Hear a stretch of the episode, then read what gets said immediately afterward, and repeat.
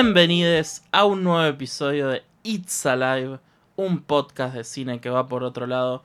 Como siempre, aquí quien les habla es Juanse y a mi lado. Malena, ¿Qué onda, Malena? todo bien. Muy contenta por un regalo que me acabo de hacer Juanse.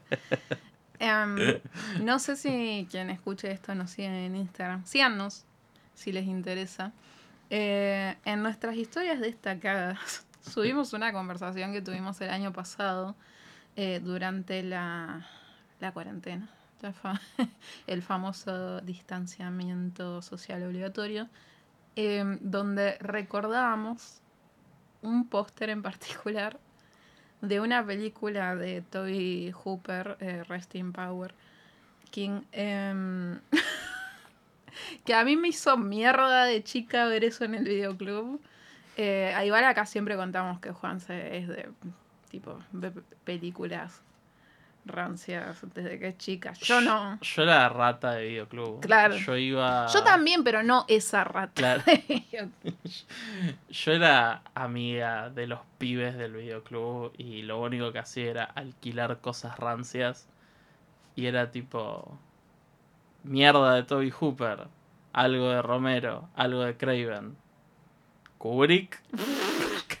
cada, cada un Kurosawa. Maybe. Claro, cada un Kurosawa había.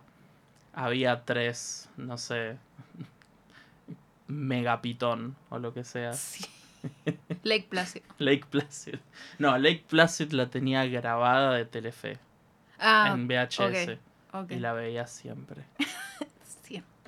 Así que Cuestión que esa famosa película que a mí me tipo me dejó hecha percha para toda la vida las imágenes, era acá le pusieron Terror en el piso 13, pero aparentemente es el remake de una película que se llama The Toolbox Murders. Y lo mágico que se dio cuenta Juanse de el póster de Gativideo de acá es que en la esquina dice del director de La masacre de Kansas. y pueden creer que ahora tengo y es mío ese VHS que dice La masacre de Kansas. es una pieza histórica. Sí, sí, para mega, mí. sí. mega shout out a la persona de Gativideo que cometió el error garrafal ese, que claramente es distinta a la persona que escribió bien el nombre de la película en el resumen Atrás, atrás, en la Sí. Fue tipo, che, esto es una mierda, hay que ponerle algo más adelante. Bueno, ponerle una cintita que diga Poltergeist y, al- y la otra película Y- conocida. Y la otra. La masacre de, es, de, de ese estado. ¿Kansas? Se confundió con Un el mago. lugar donde hay campo. Por ahí está laburando en el mago de Oz al mismo Sí. tiempo. Y, y por ahí hay un VHS que dice Texas, del mago Eh, de Oz. mira, habría que rastrearlo. de Gativideo. Habría que rastrearlo ahora que Y, lo decís. y el de esta poronga dice Kansas. Hacemos un blog de eso. Está bien. Buscando, buscando ese VHS del Mago de Oz y comprando una, una máquina que reproduzca VHS para ver esto. Porque no pienso verla de otra manera. Igual no es que tenemos muchas opciones porque no se consigue. No, no, no. Espero que se vea bien la película. Rezando. Así que extraño muchísimo los VHS que venían con el cartón arriba, que estaban Sí. cubiertos como por el póster de la película. Sí. Completamente innecesario, pero me acuerdo que la primera vez que abrí una cajita de Blockbuster y el VHS tenía eso, fue tipo... ¡Ah! Fue... lo- no, o sea, de los mejores recuerdos que tengo en mi vida. Sí, ahora que decís Blockbuster, yo como soy del interior. ah. Igual vos también. ¿A, a qué edad viniste? a- No, yo vine cuando era bastante chica. Ah, ok, ok, ok. Tres años. Yo no tuve la experiencia Blockbuster. Solo fui una vez Mm, en mi vida y era como entrar en un shopping. claro. No, nosotros acá, cuando vivíamos en lo de mis abuelos, eh, en colegiales teníamos a dos, tres cuadras el famosísimo Blockbuster del Cano, que era gigante. Tenía estacionamiento. Sí, la- el la videoclub de- tenía estacionamiento y vendían de todo, menos porno, por supuesto, porque los dueños de Blockbuster eran mormones. Y, Em, y y íbamos todo el tiempo ahí. eh, después dejé de ir. No, después que nos mudamos, no solo dejamos de ir por eso, sino porque el MO, para la gente que no sabe qué es es modus operandi, de mi tío, shout out a mi tío, era. O él laburaba en una productora. Ahora labura en una productora, pero bueno, siempre laburó en productoras. Era copiar los, hacer copias de los videos, súper Nice. ilegal, barra quedárselos y no devolverlos, de puta. Barra devolverlos tarde y nunca pagar las cuentas debidas. Así que mi tío iba saltando de blockbuster en blockbuster, haciéndose cuentas distintas. Que no sé cómo no hacían tipo cro- cross-reference con los otros locales de que estaba el forro este haciendo todas estas cosas. Pero bueno, eh, la cosa es que nada, había que o abrirse otra cuenta a nombre de otra persona. O, porque creo que encima la cuenta que cagó fue la de mi abuelo. No sé si estaba a nombre de él. Y después, bueno, tuvo su. Qué forro, Dios mío. Sí, pero así es como vi grandes películas como Anaconda, Malena, cuando tenía, no sé, nueve años. Así que yo te mostré ese cuaderno. Voy a subir una foto, prometo subir al Instagram una foto de un cuaderno mío de segundo grado, segundo grado de primaria, en el que hay una lista de mis películas favoritas y entre esas está Anaconda, Sí. eh, Hollow Man, Qué hijo de puta. era todo lo que veía en Telefe y en Canal 13 en esa época. Creo que Piraña y... No sé, son todas películas de mierda de esa época. Segundo grado de primaria. O sea, Especies creo que está también. Sí. O sea, mi, mi ESI, Especies. La señora oía eso y decía, "Am, llamemos a la madre. Sí. Eh, y como, como la última tangente del día de hoy, antes de arrancar con lo que nos compete, eh, me gustaría hacer un, un minuto de silencio. Eh, no solo por el gran Christopher Plummer, sino por los cines de Córdoba que abrieron y una de las primeras películas que están estrenando es Península.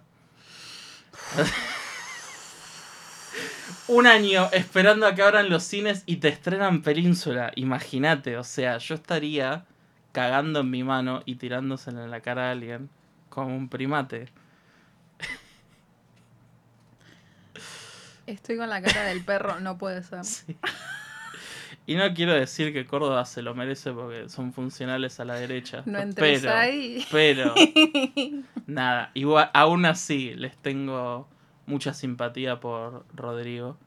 Eh, y, la mona. y, espera, y esperamos que prontamente tengan películas buenas en el cine. Sí. que tienen la suerte de que ya está abierto y pueden ir a disfrutarlo. Y si alguien de Córdoba nos escucha y va al cine, no vean Península y por favor si van, cuídense. Ahórranse la plata. Claro, cuiden, cuiden al otro.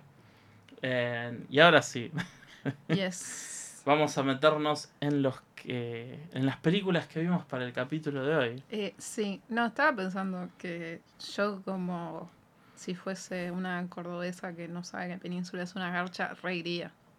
O Tipo, sea, Abren los sí. cines, Península, ¿sabes qué, papi? O sea, Ni sí, nos ya vimos. fue.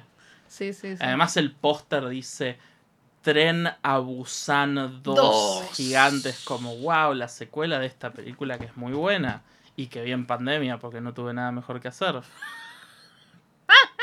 Va a ser una noche inolvidable. Mi primer cine en un año.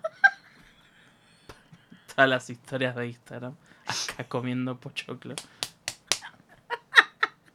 Acá con cara de orto porque estoy viendo Península. Y seguro se van a poder sacar fotos porque no va a haber nadie. Oh, no, esa. no, no, no. Asumo que va a haber muy poca gente. Bueno, Pero bueno, ahora sí. Ahora sí. Brandon Cronenberg. ¡Eh! Pi, pi, pi, pi. Tanto iban a ta- ta- tardar en pensar. Sí. Bueno, el día de hoy vamos a hablar de las dos películas, eh, las, las dos, los dos largometrajes de el señor Brandon Cronenberg, que son Yes. Antiviral, o antiviral, no sé cómo, creo que es antiviral. Antiviral. Sí, porque es antibodies, así que antiviral. Y película que se estrenó el año pasado, eh, Possessor, que la estuvimos esperando muchísimo tiempo, recuerdo. Sí. Tuvimos Heads. Más que nada porque en abril salió un torrent con una marca de agua asquerosa Sí. y me rehusé, y vos también. Yo también. Nos rehusamos. pesadas, pero bueno. Nos rehusamos a ver una película tan esperada con una marca de agua poronga en medio de la pantalla. Sí, Not sí. gonna happen. Así no. Y el universo nos recompensó eh, meses después con el torrent de la versión sin cortes. Sí. Gracias a Dios. Que es la versión sin cortes. Pero bueno, primero vamos a hablar de Antiviral, si te parece. Eh, sí, que cuando decís que la estuvimos esperando mucho, vi Antiviral y mi pensamiento constante durante toda la película fue, che, qué forra que soy, como, ¿por qué no vi esto antes? Y yo sé por qué no lo vi antes. Y fue porque, ah, es el hijo de Cronenberg. No. Qué mal, eh. Sí, por eso digo, qué forra.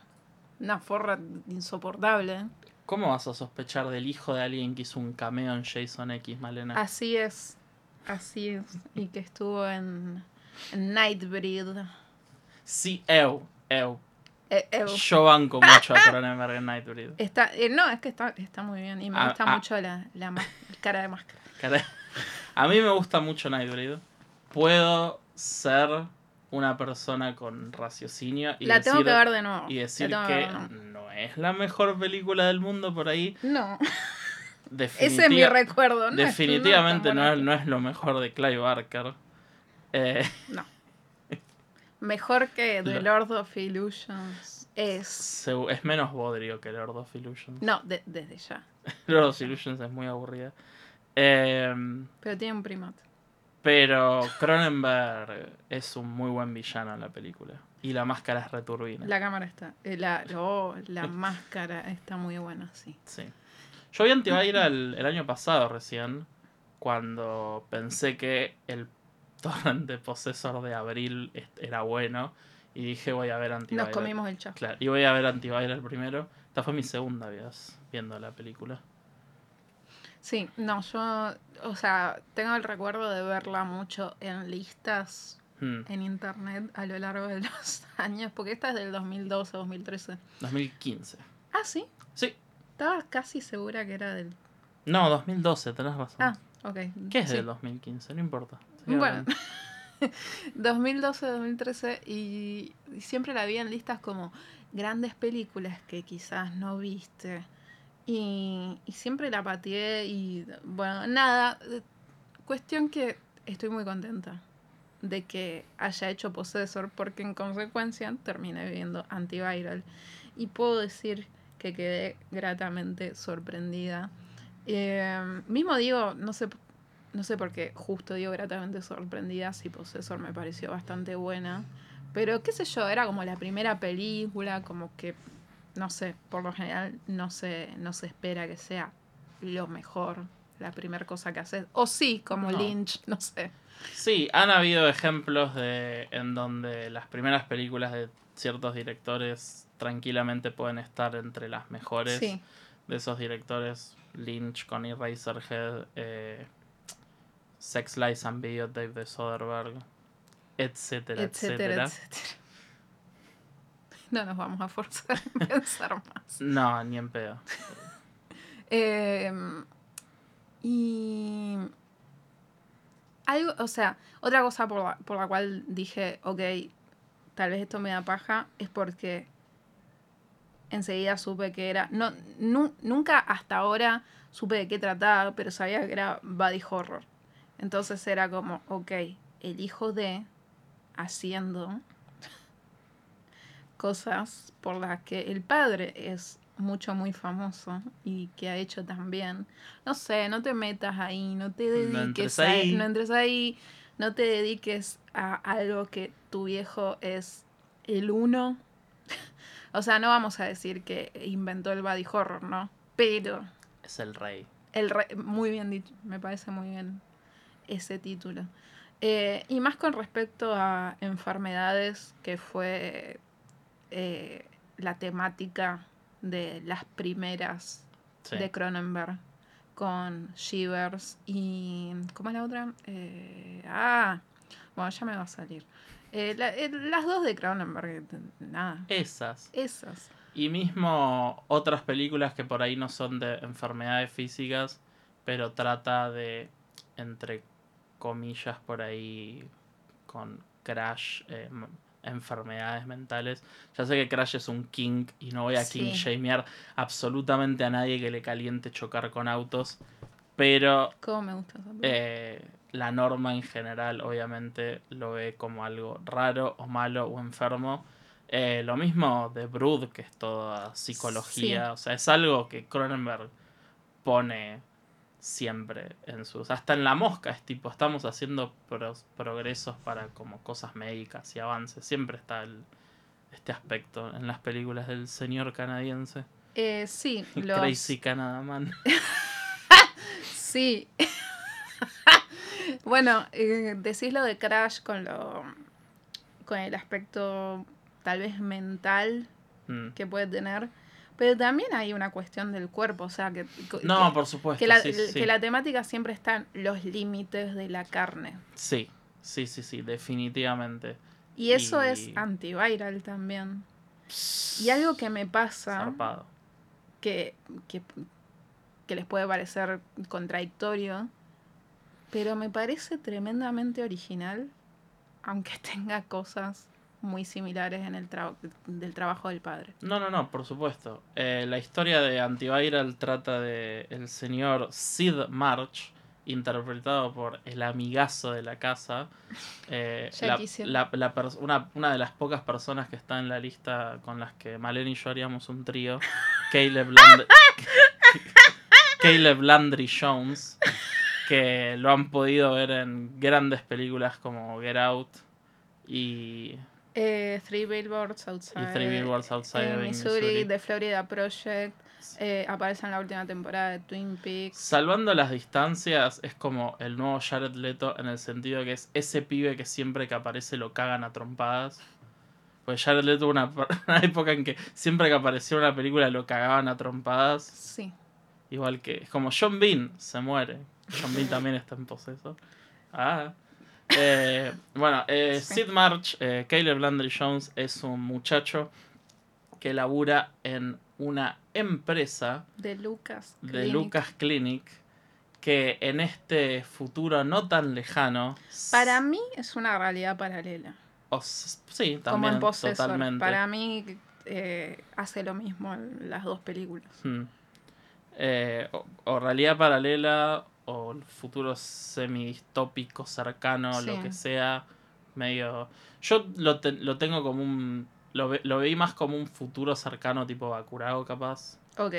No, no lo, nunca lo pensé tanto por realidad paralela, pero sí, totalmente. Eh, creo que Possessor, aún más por decisiones de diseño de producción, que ya me voy a meter en el futuro. Pero bueno, la cosa es que esta clínica lo que hace es vender enfermedades. esta. Escuchate esta, vender enfermedades eh, que han padecido celebridades al público que las pueda pagar. Entonces, estas celebridades tienen contratos de exclusividad con estas empresas. La película solo nombra a dos, Lucas y Bowland Tesser, Sí.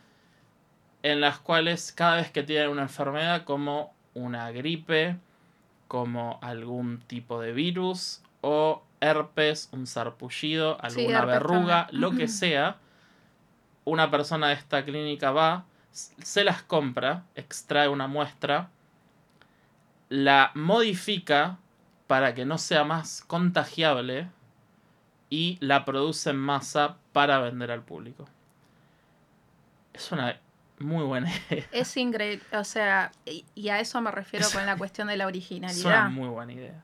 Porque honestamente no se me ocurre. Ah, como tal película. No.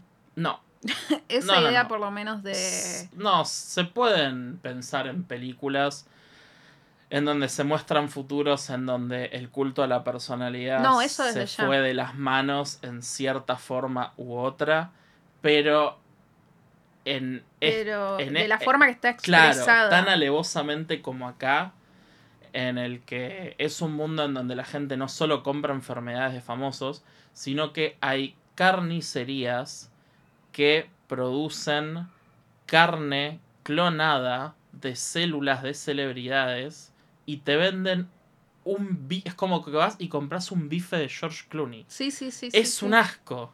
Es. Y eso es algo que me fascina. Una de mis película. notas Es fue la carnicería es un asco. Em, Y tiene tipo cada corte fotito de a qué celebridad pertenece. y algo que, que me fascina de, de Antiviral, que ya se estarán dando, dando cuenta que creo que la amo, eh, es como... of course you do. Es como, es como Brandon Cronenberg dosifica la información en esta película.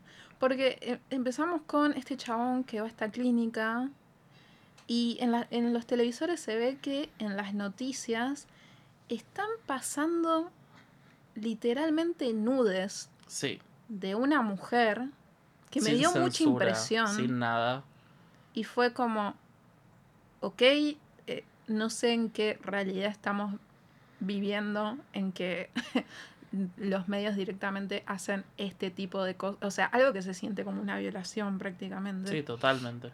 Em, y mismo pensaba, ok, esto debe ser un programa estilo TMC, algo así, de chisme. Es el noticiero. Resulta que son los noticieros 24/7 pasando este tipo de cosas de las celebridades más relevantes en realidad. O sea, en un momento muestran una colonoscopía. Sí. Muestran una. De la misma manera que se hicieron fotos virales de Lindsay Lohan y Emma Watson en su época saliendo de autos que es tipo se le ve la concha Sí. o se le ve la ropa interior porque tienen pollera, bla, bla. Hay un video de una de estas celebridades saliendo del auto y, y hay una. Y se pone tipo cámara de calor y, es- y enfocan la región de la vagina y está tipo como toda caliente y ni siquiera se ve bien qué es la noticia. Solo ves eso y es tipo, ¿qué Asco. no, no me sale decir otra cosa. Em, Comentaba, qué asco. Esa es. y como vos Ese decís, la- a medida que la película avanza, eh, es una película que avanza bastante lenta, pero para mí no se siente lenta. No, para, para mí en absoluto. Es como que cada. ah, Yo sentía que necesitaba cada vez saber más y más y más de, Yo- de todo este mundo. Yo creo que lo que vos estás contando de la dosificación en... tam- Voy a aclarar ya desde ya. eh, a mí me encantó la película, ambas me encantaron. Entonces las críticas que tengo son no menores, pero aún así siento que son críticas válidas para mí. Es que eh, la película, a medida que avanza, el- se convierte en el conflicto principal el hecho de que Sid se inyecta enfermedades de, que vende la clínica para luego vender al mercado negro y lo mandan a, sacar una muestra de una enfermedad que tiene la celebridad, la, celebridad más famosa. Dios en la tierra. Sí, sí, sí. La celebridad más famosa de todas. Y antes de llevarla a la clínica, se le inyecta a él y resulta que era una enfermedad mortal.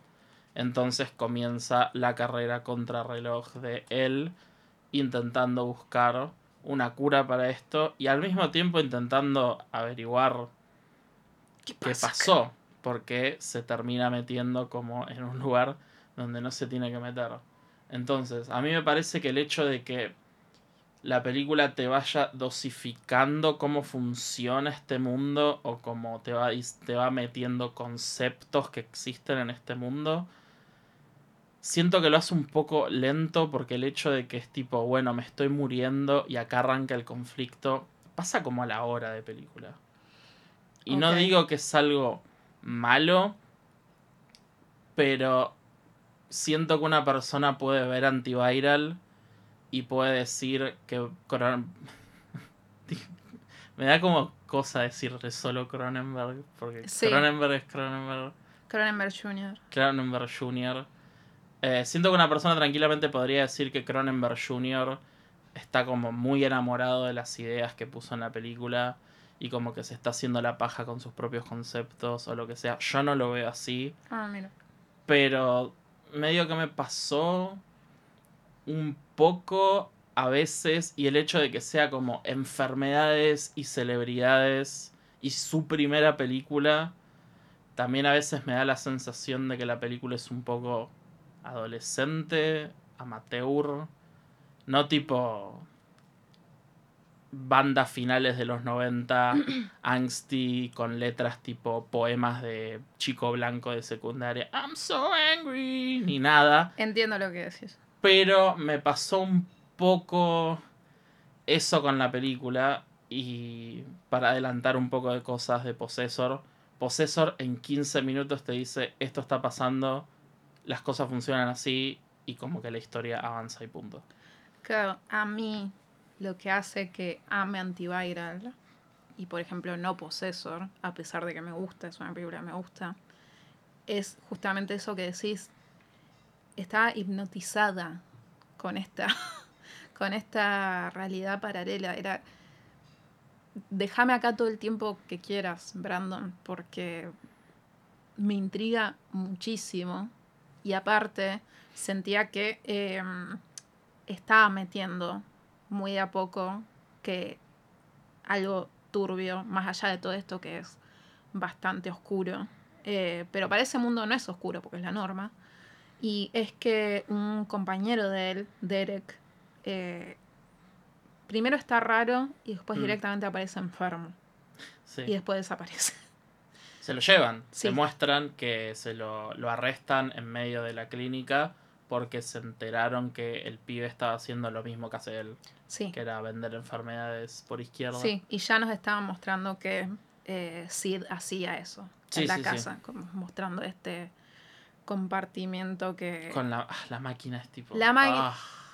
Sí, contá, O sea, contá sobre la máquina. En- Entonces, ¿me entendés? Entonces, La máquina. est- eh, esto que eh, esto que, que por supuesto que lo que lo puedo ver como algo negativo, eh, digo, y yo también capaz me regodearía un poco en los conceptos que tengo sobre, sobre este mundo obsesionado con, con, la- con las celebridades. Y es eh, una, eh, una máquina que configura estos virus y me, me vuelve loca que cada virus tenga un rostro sí, que lo identifique.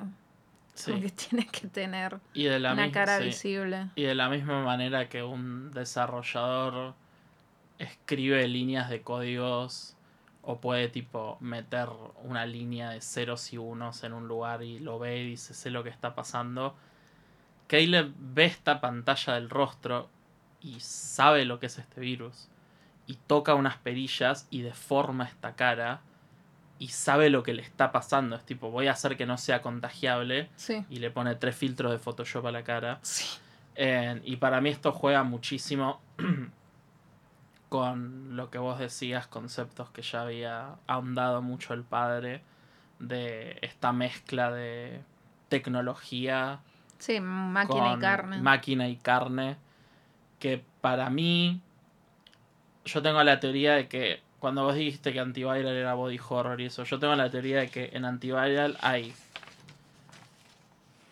Para, para hacer una película de casi dos horas hay poco gore y poco body horror justamente porque por ahí él tenía miedo de que lo comparen Es con que- el papá. es que el body horror reside en la enfermedad. No, no por poder supuesto, controlar- por supuesto. No poder controlar cómo te deteriora esto que tenés y que encima no sabes qué es y, y de qué forma te va a afectar. Y que cada vez directamente no le cuesta caminar, vive escupiendo sangre y no sabe si se va a morir.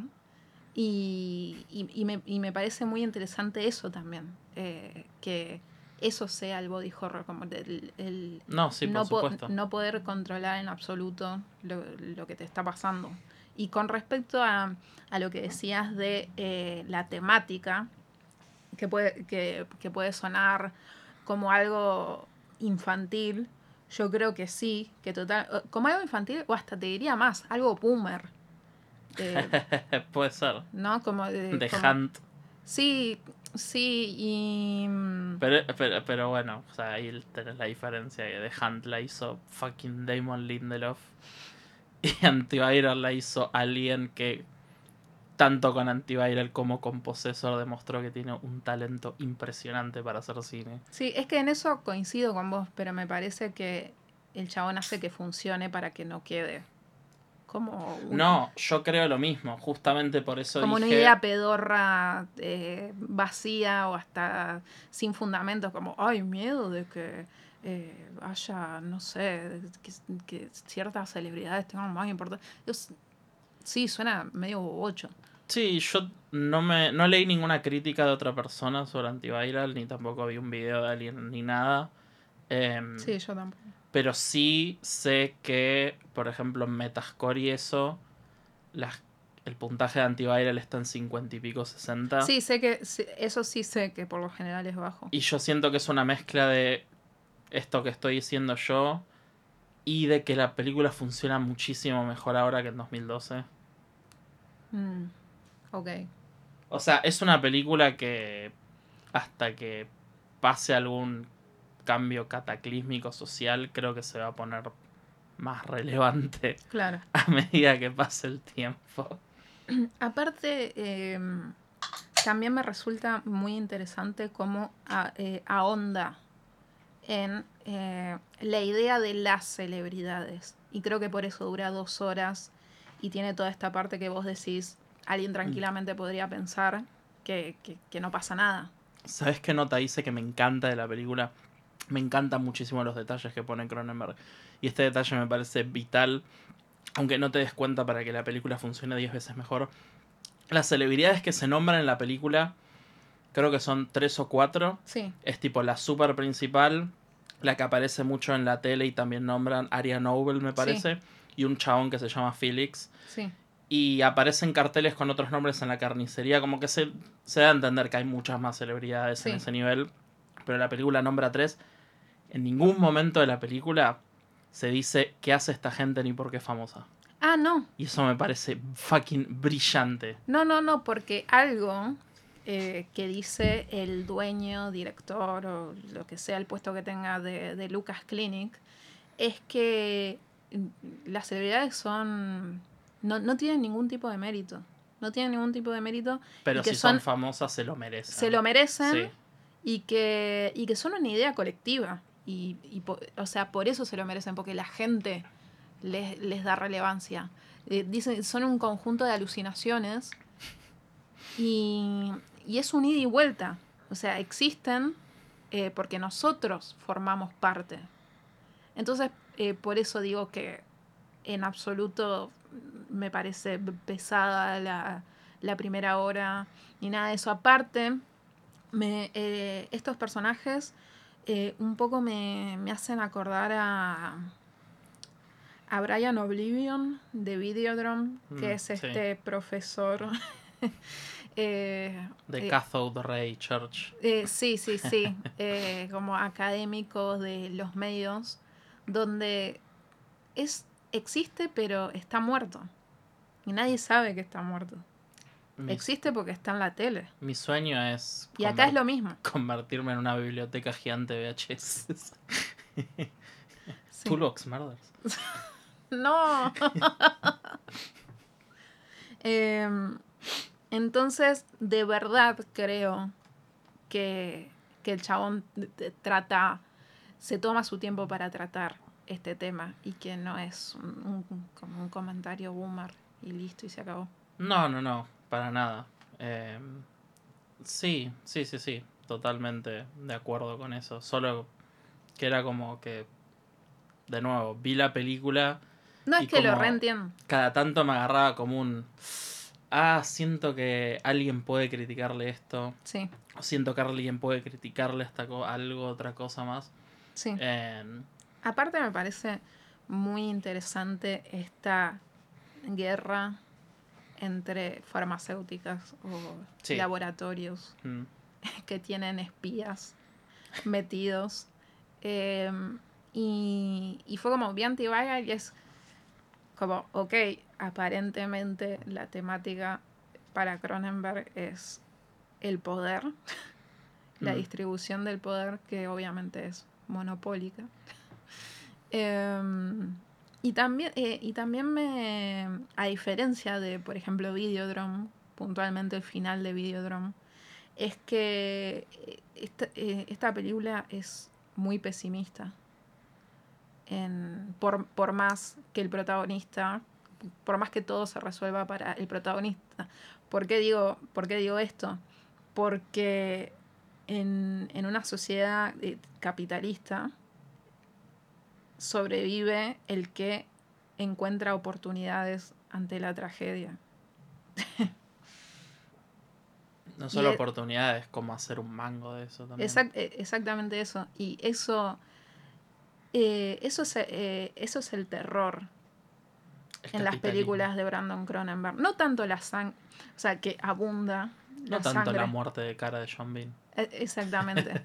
No, es que, es que posta es esto. O sea, el, el terror en realidad son esta, eh, estas realidades que podrían ser posibles, barra se sienten cercanas, porque las sitúa en una época más o menos que se ubican en, en los años en que las películas se, se estrenaron. Em, y, y eso para mí un, poco lo, lo, lo diferencia, mm. de, de otras cosas, eh, de otras propuestas de terror eh, que contengan mucha violencia, ponele. Claro. Sí, yo al final de, de ver, después, al final de ver Possessor ayer, em, hice la nota también pensando en Antiviral, por supuesto, que tanto el final de Antiviral como el de Possessor son finales muy pesimistas. Sí, Y me hacen acordar mucho a, a finales de películas sci-fi de los finales de los 60, 70 que tenían este tipo de final como Planeta de los Simios o Soylent Verde, que es tipo, sí, mirá, el status quo va a seguir funcionando. Y no solo eso, está peor de como estaba cuando arrancó Sí. la película. En ambas películas pasa lo mismo. sí, porque cuando Sid se encuentra, Sid tiene un contacto que es este carnicero, eh, por eso están en la carnicería, eh, que a quien le filtra algunos virus, pero también se ayudan mutuamente cuando conviene. Este carnicero trabaja con eh, alguien de eh, la otra empresa, de Voz. Eh, ¿cómo? Bowland Tesser. Bowland Tesser. Bo- Voz en realidad es la La, la- La la- protagonista protagonista de- de Possessor, sí. de Possessor, eh, de esta otra empresa. Y cuando se conocen, este chabón hace un comentario como, ah, destruyendo el sistema desde adentro, qué sé yo. Arre. Como, él, él era la misma mierda que Sid. Sí, sí, sí. Y, y- y me encanta eso también, como que en realidad to- todos estamos buscando el, el beneficio eh, propio. Sí, y un detalle de este personaje también juega una parte muy importante al final de la película. Que eso siento que está muy bien seteado también. Sí, Em, algo que sentí de antiviral, que por ahí... Todas estas medio críticas que tengo, las tuve más que nada la primera vez que la vi. Esta segunda vez me gustó mucho más. O sea, vale aclarar que yo solamente la vi una Mm. vez, entonces. Em, pero siento que al contrario de Possessor, eh, si bien hay mucho bodywork de Caleb, Sí, que no tiene tantos diálogos en la película, no. Eh, y mucho de lo que le pasa, el chabón lo transmite corporalmente, es una actuación increíble. Sí, Sí siento que mucho de lo que pasa alrededor en el plot y también muchas veces la gente que le habla a él es como que casi toda la película se explica en diálogo. Hay muy poco, hay muy poca narrativa visual. Siento que Possessor tiene mucha más narrativa visual y yo es algo que aprecio un poco más en una película porque no sé, era como que yo entiendo que Caleb está como proyectando una imagen que está de que él está sobre las ambiciones o sobre el vacío que tiene la gente para inyectarse una fucking enfermedad de otra persona. Y es obvio que no, porque el chabón No, se vive inyectando cosas de los famosos, aunque el chabón le dice no necesariamente tenés que inyectártelas. Y como que nada, el chabón como que hay todo un diálogo en donde el carnicero le dice esto que yo estoy diciendo. Le dice, vos te pensás que... bla, bla", Y siento que por ahí ese diálogo no era tan necesario. Mm. Y algunos mini detalles así, en el que siento que todo pasa por el diálogo en la película, que no me parece mal, porque, no sé, me gustan mucho películas viejas de Kevin Smith, que lo único que es es gente hablando. Pero viendo la dirección de Brandon Cronenberg, viendo el tipo de historia que quiere contar y viendo que se toma la libertad de hacer una escena que es completamente tipo nada, que no pasa realmente, que es cuando él está conectado a la máquina y no sé qué. Siento que por ahí podría haber hecho un poco más. Es una boludez. No, es que eh, entiendo lo que decís y, y me, pare- eh, me parece que puede ser que no se anime o no se haya animado. Siento que no se animó en muchas cosas Sí. de la película. Y obviamente, y nada, ya lo dije. Una especulación. Obvio, no, no conocemos a Brandon Cronenberg. Ojalá. Ojalá. Pero está en una sombra muy grande el pibe. Sí. Yo creo que ya no. Después de Antiviral y Possessor, Para ya no. para mí ya no. Ya no. Pero a la hora de hacer una primera película, eh, claramente lo está pensando. Sí. O sea, es, im- es imposible. Que por ahí hizo terapia toda la vida y está recontra mega resuelto, pero ni, no sé, no se Eh, siente así en la película. No, o sea, a mí me, a mí me parece que eh, no, no deja mucho lugar a la especulación, eh, tal vez por este temor a que a la gente, no sé, no le, pare- no le parezca una, una película muy accesible, tal vez, que no se entienda, que no sé, yo lo Sí. veo por ese lado. Sobre todo, cuan- sobre todo cuando ya estamos en el final y Sid está hablando con la dueña de, de la competencia. Y ahí básicamente explica cómo fue que esta chica Hannah, la mega estrella mundial, se agarró ese virus porque lo diseñaron ellos. Aunque ya, o sea, ya se había dicho que, que era un virus que, que estaba diseñado, que era algo totalmente nuevo, Que no había, era algo había natural. pasado por una máquina. Sí, Sí. ya. Es verdad. O sea, le hace mierda a la máquina. sí, sí, hace sí. mierda a máquinas el, el virus, el virus ese, el bicho. El bicho. Em, pero a mí la sensación que me dejó fue, che, qué bien. No, totalmente.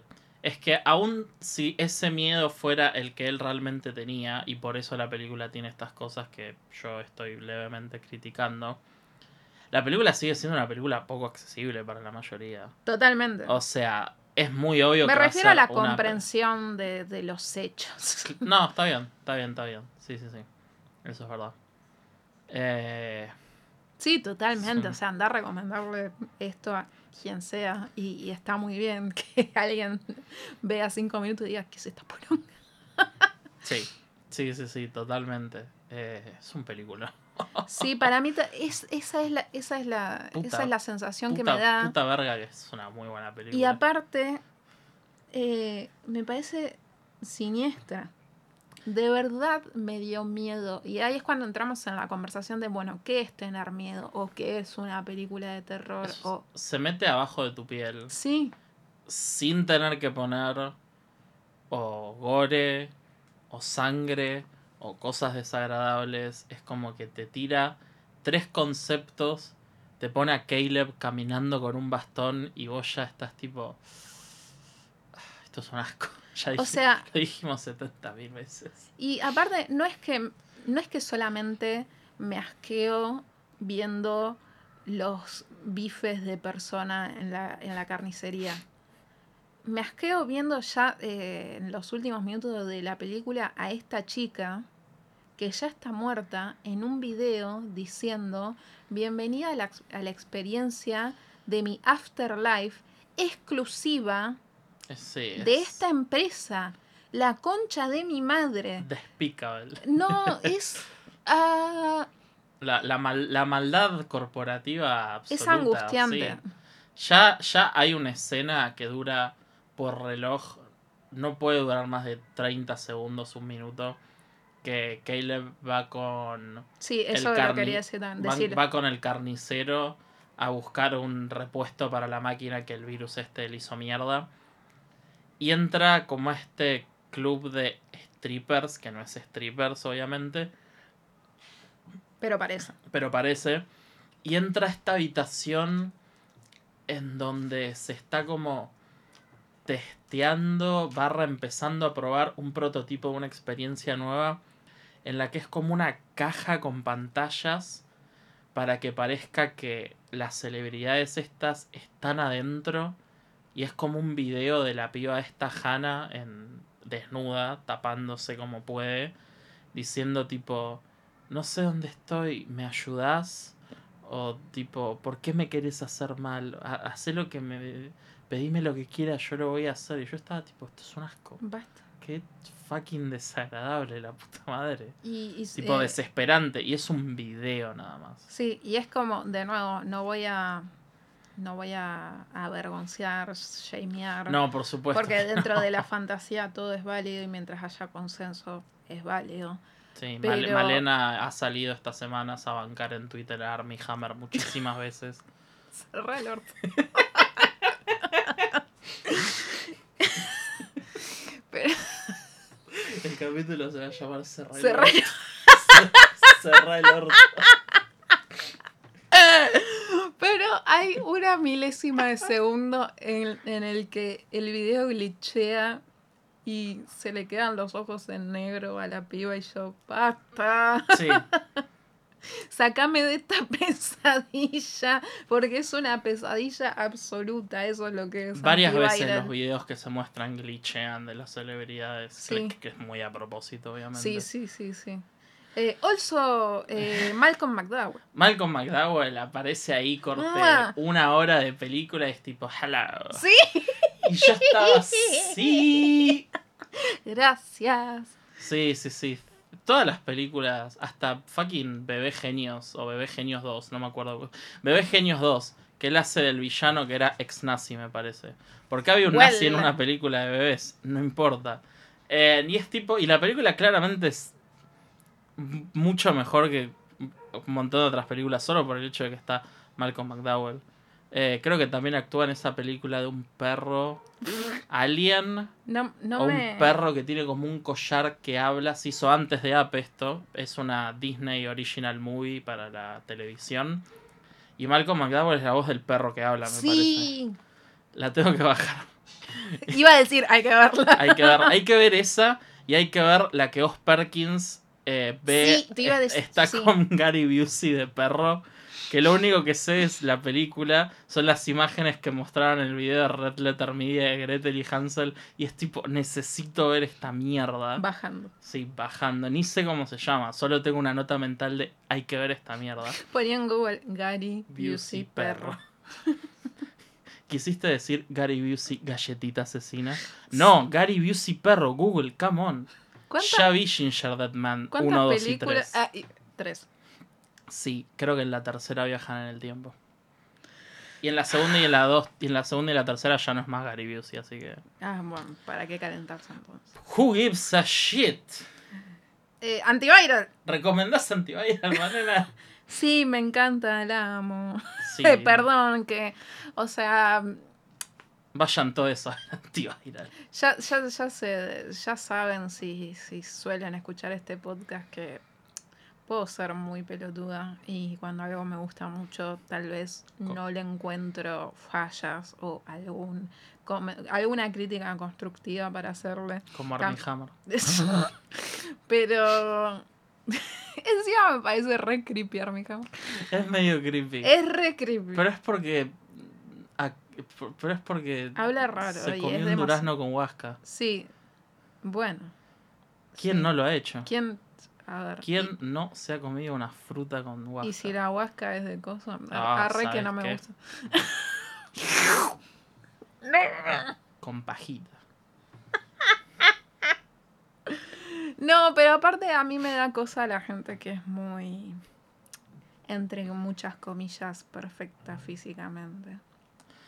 Mira, Me para, da mí, que sospechar. para mí alguien que hizo el llanero solitario ya no es perfecto. Te puedes ver físicamente como un fucking Adonis tallado en mármol, pero para mí tenés una mancha. Pero sabes que No se puede casar de blanco, Armie Hammer. Así- le mandaba así- eso por DM. Así de ¿Qué una. Y me va a decir, seguro me manda. ¿Viste holocausto caníbal? Perdón la gente que no sabe qué verga estamos hablando. Pero busquen Army Hammer Caníbal y se van a informar. y, se van a, Estabas diciendo algo. y se van a informar de esta forrada que estamos haciendo, Mm.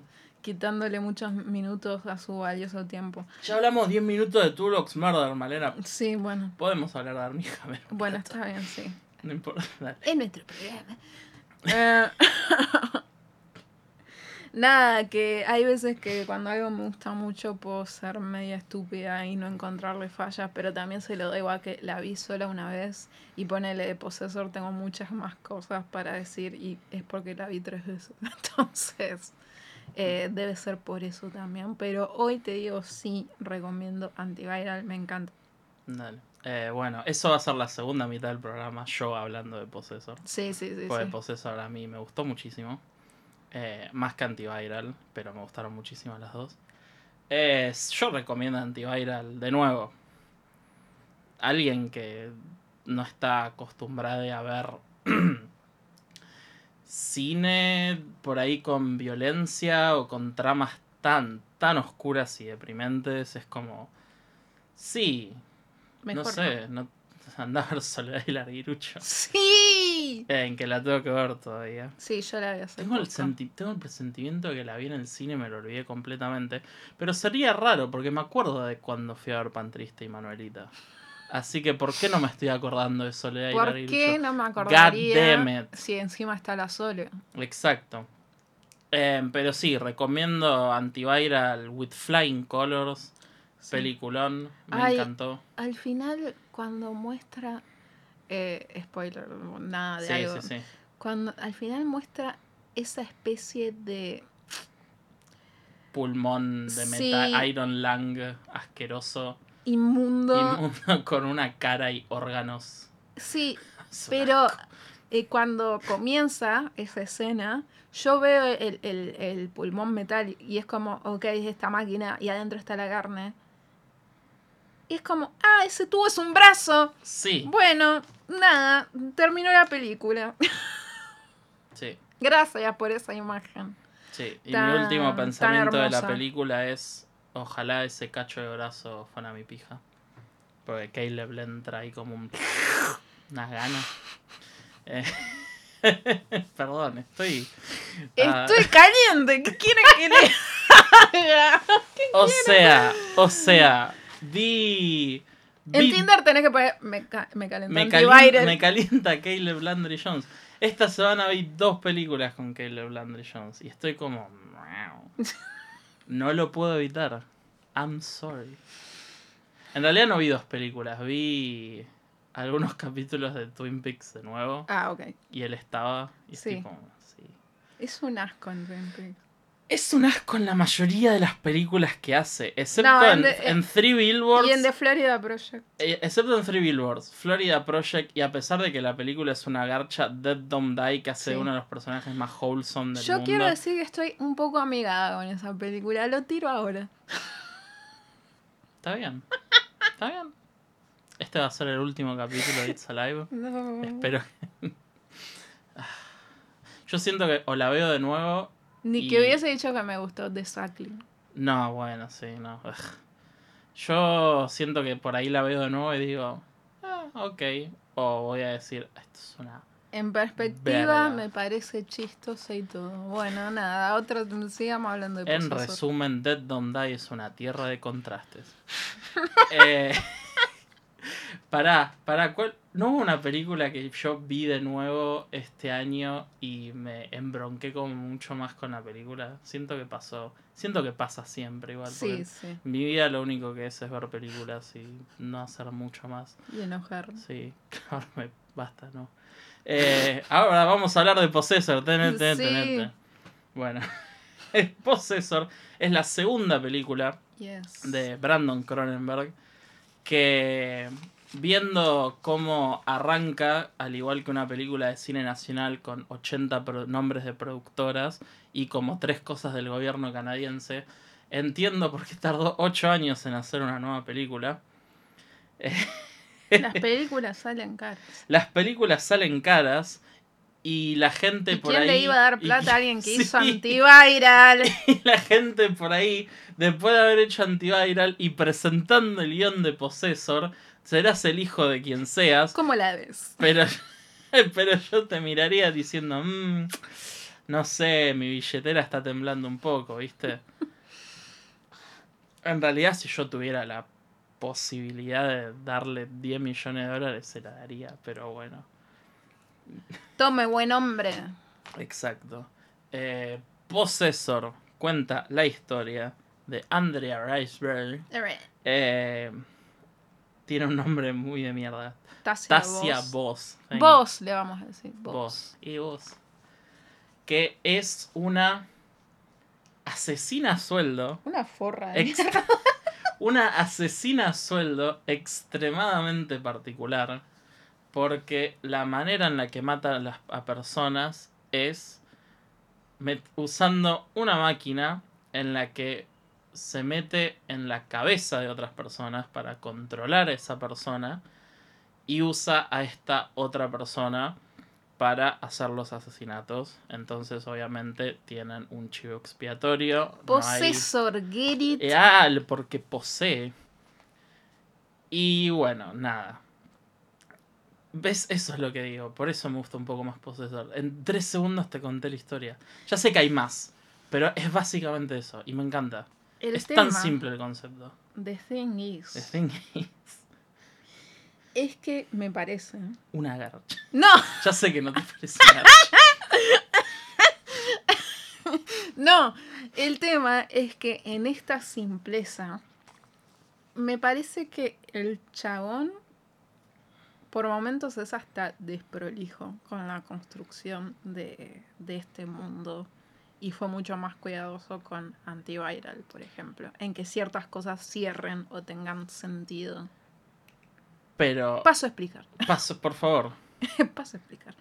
No, o sea, son forradas, la verdad. Pero que a mí inevitablemente un poco me hacen pensar y decir, hmm, como hay ciertas cosas que por poco diría que penden de un hilo en Possessor, eh, que me da mucha paja, o sea, porque me encanta la idea. Y en general la película está más que bien hecha, no hace falta que lo diga yo.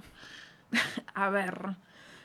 Entonces por eso me da justamente bronca, como que capaz es, te pido un poquito más, eh, Brandon, escúchame. Eh, revisa-. Escúchame, eh, yo soy una hija de puta que nunca hice una película, pero escúchame a mí.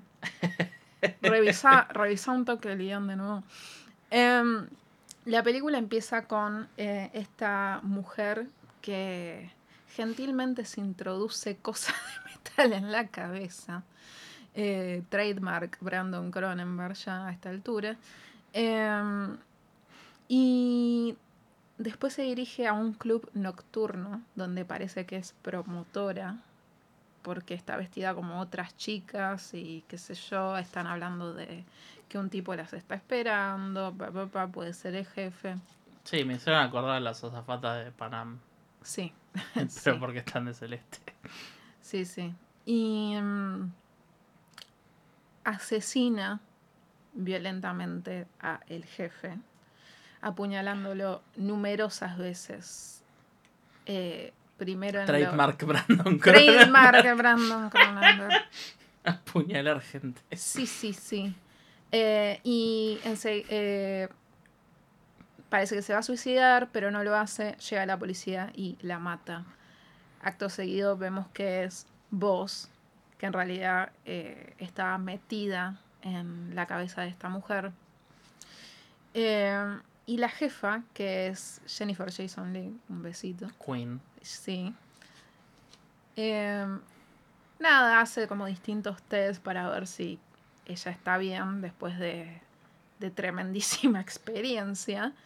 Eh, y dice, ¿por qué a este tipo lo mataste a cuchillazos si se te dio un arma? Y es como, ¿no podría entonces matar cualquier persona ese chabón? Si solo lo único que se necesita es un arma. Como me parece súper complejo tener que contratar esta empresa que brinda este servicio hiper mega rebuscado para matar a alguien. Pero no es una empresa que brinda un servicio. Yo por lo que... Sorry, que... Sí, sí, sí. No, no, es que estamos para eso. Sorry que te esté mansplaineando poseso. No, mentira. Womansplaineando proceso. Yo por lo que entendí de la película es que esta gente es como un grupo Black Ops o Covert Ops, tipo Super Shadow People, que labura dentro de, de una empresa Sí. más grande que hace otra cosa. sí, Y estos asesinatos los hacen exclusivamente para el beneficio de esta empresa. sí, Siento que es algo súper particular que no otra, otra gente del mundo hace. Siento que esta, esta empresa que estaba re en una sí. y dijo, vamos a ponerle plata a esto. Pero ¿sabes por qué es eh, ¿sabes por qué digo esto puntualmente? Em, porque cuando explican eh, el asesinato que nos va a llevar la mayor parte de, de la película, em, la jefa dice eh, vas a tener que poseer a este chabón Hmm. eh, y explica el background, dice, porque tenemos que hacer que este chabón sea el heredero de esta empresa de data mining que se llama Suthrum. Zootopia. No. No. Em, entonces, yo lo que había entendido es que ese chabón los contrata para que él quede como el heredero. Entonces, acto seguido dice, pero nosotros, si poseemos a este chabón, no dice literal, digo, digo poseer, no de que vos Si se lo va a tenemos meter en en la cabeza. nuestras buenas, en nuestras good graces. Claro, directamente tenemos through, su through para nosotros. Y mi duda es, ¿por qué? O sea, Plata. no, no, no, no, no.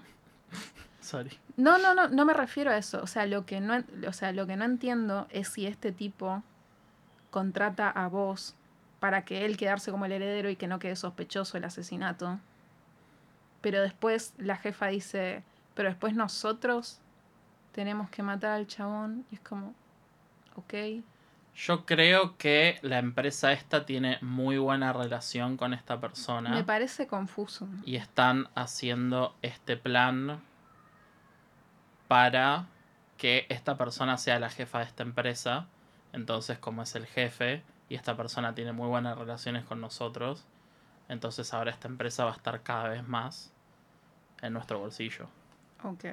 Pero ¿me entendés a lo que voy? ¿No te entiendo, que, parece confuso? entiendo que te haya parecido un poco confuso, sí. Eh, pero- o sea, por eso digo, ok, tampoco, tal vez no nos vayamos a los extremos de, de antiviral para explicar las cosas, pero a mí me pareció un poco confuso y era como, ok, o sea, si,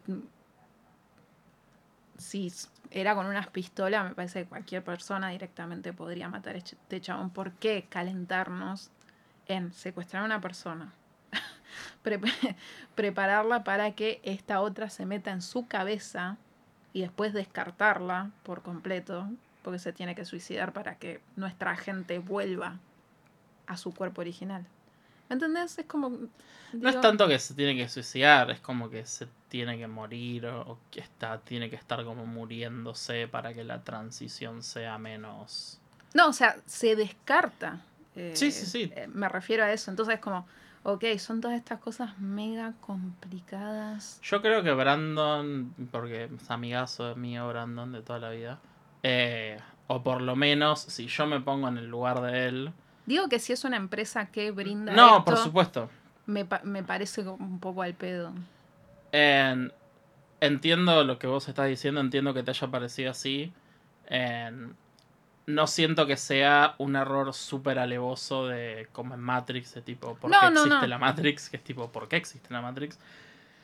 Pero si me pongo en el lugar de Brandon, eh, yo, por lo menos lo que siento es que yo lo veo como algo súper innecesario y exagerado y que juega muchísimo con este aspecto que como vos decís está barra confuso barra poco desarrollado de por qué estas personas hacen lo que hacen como que, Que, no, es tipo- que no, no te. O sea, es claro que lo hacen por poder y guita. no no no por supuesto pero ah, es- es- se deja muy de lado eso y es verdad Em, pero nada como decir mira esta gente está tan en, en una, tan metida, tan desesperada porque la empresa tenga plata, poder y controlar a todos, que pusieron plata en esto.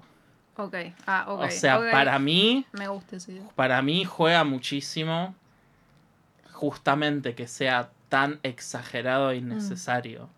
O sea, me- Bien, me, bien. me parece completamente estúpido e innecesario. Yo también lo vi así, pero yo lo veo como que es algo que entra dentro de la narrativa de este mundo. Sí. Y aparte cuando la jefa le dice por qué eh, mataste a cuchillazos a este tipo, y ella dice, no, porque mm, era más en personaje. Y pensé, sí, o sea, ¿no es hasta más beneficioso para esta empresa que los asesinatos sean, reflejen la psiquis de la persona que lo hizo? No sé.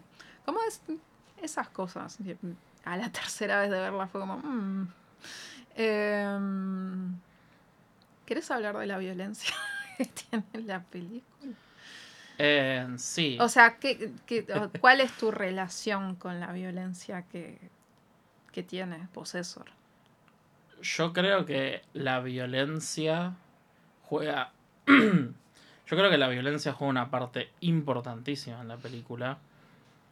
Porque, y de nuevo, acá es cuando creo que. Para mí, de, Antiviral a Possessor. em, de nuevo, Antiviral me gustó mucho. Sin embargo, me gustó mucho menos que Possessor. Y como dije antes, algunas partes siento que el flaco estuvo restringido por él mismo o por la productora o lo que sea. Y siento que algunas cosas son medio amateur. Y siento que a la dirección y a la narrativa visual le faltaron cosas. Para mí la cantidad de niveles técnicos que subió Brandon Cronenberg en Possessor es como que el Charmander saltó a Charizard de una, tipo zarpado. Y para mí la violencia juega un rol importantísimo en lo que es la narrativa visual del personaje de voz. Ya desde el principio, que, pone la excusa de me parecía más en papel esto de apuñalar. Cuando en realidad no solo ella disfruta muchísimo matar personas, matarlas de una manera violenta, ver cómo la vida de esta persona se va extinguiendo a cada cuchillazo que hace, sino que también refleja la, los sentimientos que tiene guardados adentro, la ira de que no sé si es un, el contrato social o lo que la sociedad espera de ella, o tal vez que todavía hay un poco de amor y de persona adentro suya, que es la relación con su familia, y su deseo de extinguir eso completamente, y que se cumple al final, de la misma manera que se cumple al principio. Sí, es- A mí me parece una locura que la violencia sea tan parte del arco del personaje y de la narrativa visual que tiene la película. sí. Em, para mí, eh, la cantidad de violencia, me, me parece que también, tanto como en Antiviral, el terror es otra cosa. Mm, eh, en Possessor, como esta este- esta cosa, esta ansiedad que es muy propia de ahora, que es sentirse constantemente observado, que ya no existe algo como la privacidad, eh, ciertos tipos de trabajo, condiciones de trabajo. Oh, sí. Em, y, que, y que eso es como la parte terro- terrorífica. Pero aparte que la violencia juega en este plot twist que tiene la película, en que en realidad vos no está, ya hacía un par de trabajos que no estaba a cargo ella, sino las personas eh, que poseía. Yo a la violencia la relaciono más que nada con eso, como le, es- esto, tal vez como estas dos psiquis están juntas en una misma cabeza, como no sé, tal vez las frustraciones de, de vos, pero la violencia viene de los poseídos en realidad, sobre todo, o sea, sobre todo por cómo la primera chica mata al jefe. O sea, porque vemos que es una mujer muy atractiva, que está vestida de cierta forma para ser promotora. Y el chabón, no sé, se ve como este que- dice, a ver chica, vengan. Un gordo garallero. Sí, o sea, me Sí. parece que podemos ver sin que, o sea, sin explicar nada, que puede ser un tipo asqueroso. Y la ira en con que lo mata tiene que ver con eso. Y que después lo vemos con el personaje de Colin Tate que pasa a compartir el protagonismo de la película, que eso es algo que a mí me parece muy positivo también de, de Possessor, que no se quede solamente en voz. Sí, a mí me, me sorprendió mucho eso, la habilidad que tuvo la película para tener dos protagonistas, eh, ambos igual de buenos actuando, y que técnicamente están haciendo el mismo papel, pero no realmente. Sí, Y el hecho de que en el chabón este, eh, Christopher Abbott, tenga que haber hecho. O sea, tiene que actuar de Andrea Riceborough haciendo de su personaje. Eso no es fácil. Es No. muy difícil. Es como cuando. ah, he visto muchas entrevistas de actores que dicen que hubo papeles en donde tenían que hacer como que actuaban mal y que les costó un poco. O por ejemplo, Bill Hader en Barry, él jode diciendo, ja, no me costó nada, yo actúo re mal siempre, porque es un chiste, pero el chabón seriamente dice, es difícil. Más cuando las otras personas también tienen que hacer lo mismo, porque en Barry son todas personas que actúan mal. Eh, y esto también, porque vos ves algo como. Vos ves una película como Contracara que amo profundamente y voy a defender hasta el día que me muera. Y Travolta haciendo de Nicolas Cage, haciendo de Travolta y viceversa, es tipo. Es divertido, pero no está súper realizado el concepto. Y acá es tipo. Sí. sí. God damn. Eh, yo no lo siento tan así. Eh, y, no, y no porque dude de las capacidades de Abbott. Sobre todo porque Abbott tiene algo que yo llamaría el efecto Esteban Lamote. Y es que yo sé que Esteban Lamote actúa bien, porque lo vi actuar bien. Mm. Pero hay veces que tiene un rango raro Abbott en el que se queda mucho en las mismas expresiones y no se lo digo como una crítica puntual acá en Possessor, pero no lo sentí tanto como vos que er- en realidad era vos adentro del cuerpo de este chabón. Y una, una queja que sí tengo puntual con respecto a cómo Brandon Cronenberg construyó em, el- este mundo, el mundo en Possessor. Y es que, ¿por qué no se tomó más tiempo para estudiar a este tipo? Entiendo que están apresuradas porque tiene que darse todo en una noche en especial donde este tipo organiza una fiesta en su casa. Entonces to- tiene que ser público el comportamiento errático del tipo. Pero en muchos momentos ella parece que está improvisando sobre la marcha. Es un trabajo increíblemente importante. ¿Por qué no lo estudiaste un poco más? Yo siento que un trabajo así requiere meses directamente para poder emular. O sea, vos escuchás, ponele, gente que imita. Porque es básicamente el trabajo de vos un poco. O por lo menos captar estas cosas, que eso es algo que me parece sumamente interesante de Possessor, cuando eh, muestra la vida de vos eh, con esta máscara deforme como, Mm. ah, ok, nuestra personalidad la definen personas y, no sé, cosas cotidianas que hacemos. Em, entonces, como por los imitadores dice, para sacar un, bien un personaje que he escuchado, tengo que estar un año. Entonces, muy para, difícil. entonces, para hacer algo que tiene que hacerse con sumo cuidado, no entiendo por qué se, se hizo así, o mismo cuando en un momento sabemos que un compañero de trabajo de Colin en realidad está metido y es de la misma empresa. ¿Por qué vos no sabe que, es- que es compañero de ella? Como esas cosas que no, no entiendo por qué son parte de la historia. Para mí yo creo que eso juega mucho con la... con lo que es la... la... Lo digo porque son cosas que no me No, cierran. No, no, no, sí. Em,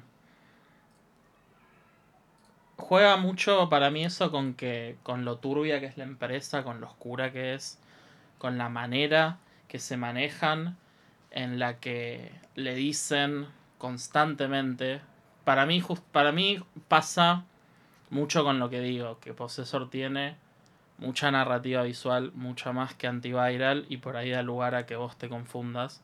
Para mí, lo que vos estás diciendo pasa por el lado de que la película se toma un muy buen trabajo, en mi opinión, al principio de todo, para mostrar que vos no solo es la mejor persona que tienen haciendo este trabajo, sino que está primera en la lista para reemplazar a Jennifer Jason Lee en su trabajo, que es como la poronga que maneja todas estas cosas. Entonces, el hecho de que le confíen este trabajo tan rápido a ella me hace creer que se están confiando de que lo va a hacer bien, porque es ella.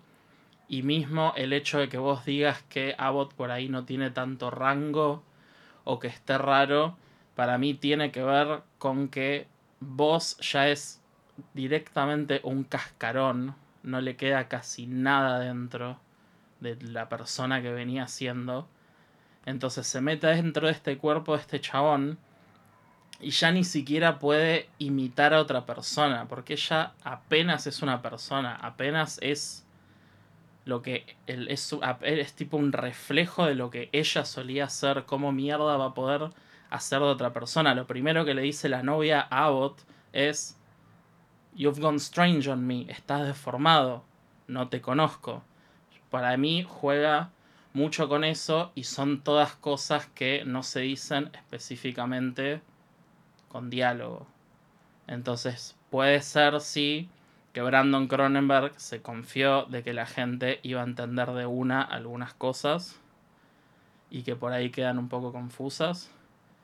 Pero más allá de confuso o no, también esta es una interpretación tuya de No, la sí, película obvio, que, no, que no todo el mundo puede tener. Yo creo que es una película que no te agarra la mano y te dice, vamos a, a- esta es la película y te lleva a pasear. Y me gusta muchísimo las películas que son así, pero al mismo tiempo, como vos decís, por ahí la película a mí me gustó mucho y le estoy justificando críticas reales, no lo sé. No, ¿sabes? Lo digo sobre todo porque eh, todas estas cosas a mí eh, me termina, o sea, terminé de confirmar que no me cerraban cuando aparece este tipo que en realidad desde el principio estaba infiltrado y dice, por algún motivo no te puedo matar yo, lo tenés que hacer vos y tienes que ser público y digo, pero, le- pero se va a matar acá en este lugar cerrado. Y aparte, lo importante no era que mostrara su eh, comportamiento errático en la casa, eso era lo importante en realidad, no tanto que se suicide. En... Entonces como me, me parece que es un poco random. Es que el personaje le dice... Además de soy I'm a Christian, no, whatever. Sí, no, más allá de esa línea que es medio pelotuda y que no me gusta personalmente. eh, siento que si por ahí lo decían con diálogo, yo hubiera dicho, ah, qué paja que están explicando tantas cosas. Pero al no estar en ningún diálogo, como vos decís, es algo raro. De nuevo, yo lo interpreté como que estando en el cuerpo de otra persona y suicidándote es como la prueba máxima de me estoy yendo de este cuerpo por mis medios y ya no quiero estar acá y que te maten o morirte por otra situación para mí es como que te van a quedar cosas eh, igual que igual que Evangelion que hablan mucho de contaminación psicológica y cosas así cuando se pelean con A los lo que voy ángeles y eso. en este trabajo es un riesgo y de hecho eh, empieza la película y el, y el cuerpo que habitaba se muere de tiros de otra gente. sí Por eso lo digo también. es que para mí también eso juega con Aparte, que- si estamos tan al borde de que se vaya todo al carajo, es como pegale, un- pegale un tiro, pegale un tiro, no importa a quién le pegue el tiro, si se lo tira a ella, si se lo tira a alguien más. O sea, y, y también lo digo porque la jefa está del orto. sí Cuando las médicas le dicen, eh, si sigue acá, el daño es irreversible, que se quede ahí, porque esto lo tenemos que terminar. Entonces, por eso digo, ok, si es tan debido a muerte, eh, eso es a lo que voy. Hay algunas cosas que para- me resultan un poco con- contradictorias. Para mí también. En otro capítulo de Juan se justifica Possessor. No, pero está, está bien, está perfecto. I'm sorry. No, es que me encanta. Es mi película favorita del año pasado, perdón. Yo lo interpreté como que la película se esfuerza en mostrar cuando vos está en el cuerpo de, de Abbott, no me acuerdo del nombre del personaje. Em, Colin. Colin, gracias. Y tiene que ir a trabajar. El chabón labura en esta empresa, como había dicho Malena, de data mining. Pero la manera que hacen el data mining, y que para mí juega mucho con el diseño de producción, que me pareció perfecto, que es un poco como It Follows, que juega con la época en la que hay, que es tipo, tenemos esta tecnología para meterte en la cabeza a otras personas, pero al mismo tiempo es súper aparatosa y bizarra y la gente usa autos de los 50, pero tiene flip phones. y Sí. me, me encanta, me encanta este universo en el que vive la gente de Possessor.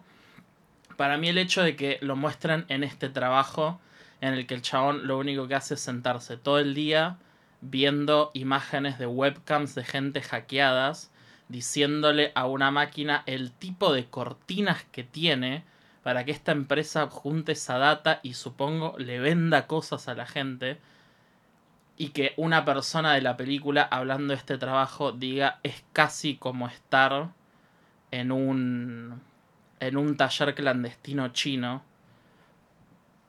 Disculpen. Yo creo que de nuevo es algo que por ahí podría estar más explicado, pero yo relacioné mucho el hecho de que vos esté al límite física y psicológicamente con este trabajo y aún así la tengan haciendo este trabajo un poco con este otro aspecto de las empresas con tal de que se hagan el trabajo van a tener a sus empleados mal cuidados, no se van a dar cuenta que están a un límite psicológicamente.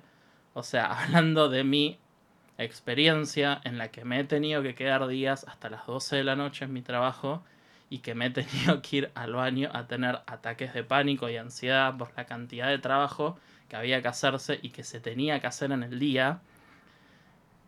Te puedo decir que la empresa te puede ofrecer algunas giladas y otras cosas, pero al final del día lo que le importa es que el trabajo se haga. Y para mí viene por ese lado.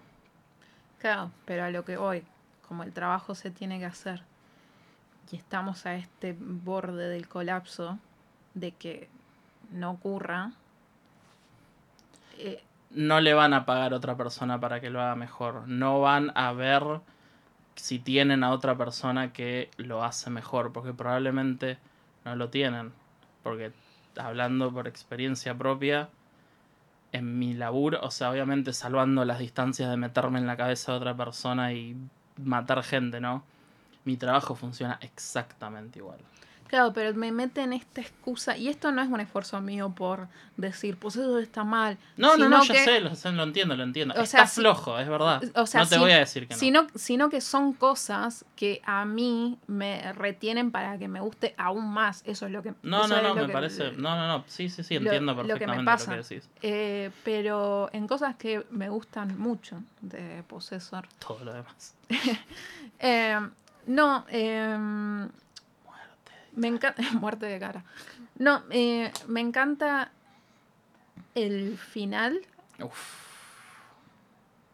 que al principio fue no lo pensé tanto pero ahora mucho más y en que esté esta ambigüedad en que en realidad no se sepa quién está entrando y matando a la familia porque en realidad es un deseo inconsciente de vos que se está concretando y que no podía ser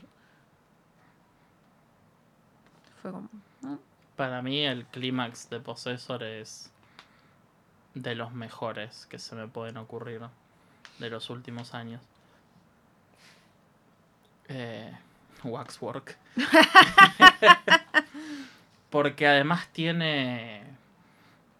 re- repito, juega muchísimo, o sea, se la juega mucho más visualmente en esta. Con, con cosas que por ahí son un poco obvias, ¿no? Como al final la toma de los charcos de sangre uniéndose y cosas así. Sí. Pero aún así yo aprecio muchísimo eso. Eh, para mí Antiviral es una película que al igual que Caleb, eh, Brandon la hizo con muletas. Y para acá, guste o no, a alguien le parezca mala o no, para mí es 100% él. Para mí dijo, ¿sabes qué? Por ahí hago cosas que son muy parecidas a algo que hizo mi viejo. Pero si está buena y es cool y lo hago bien, me chupo un huevo y lo voy a hacer. Porque el bicho que se pone para la cabeza es igual al bicho de Videodrome. Y hay un montón de cosas que puedo decir, ah, sí, hace esto igual que el padre. Pero está tan bien hecho. Todo. Para mí, Antiviral, además de ser una gran película, una de las cosas que más es para mí es era una promesa.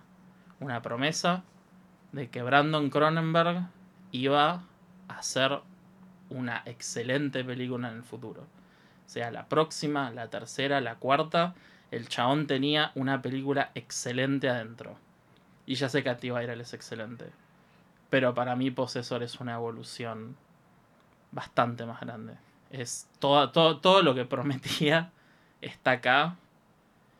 Y, y no solo eso, el hecho de que, como vos decís, que Antiviral te mantuvo súper tensa y como en esta cosa de dosificación del- de, de la narrativa y todo eso que yo también lo sentí.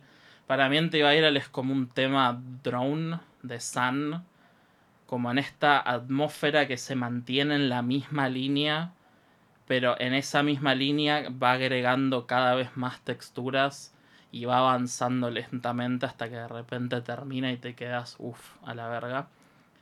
Y para mí Possessor es una sinfonía, tiene valles, tiene montañas, como que el clímax está ahí arriba de todo, pero después tiene estas escenas que es tipo Abbott haciendo cosas, o vos cuando la vemos primera vez yendo a, la- a ver a la familia después de tanto tiempo y un montón de cosas así.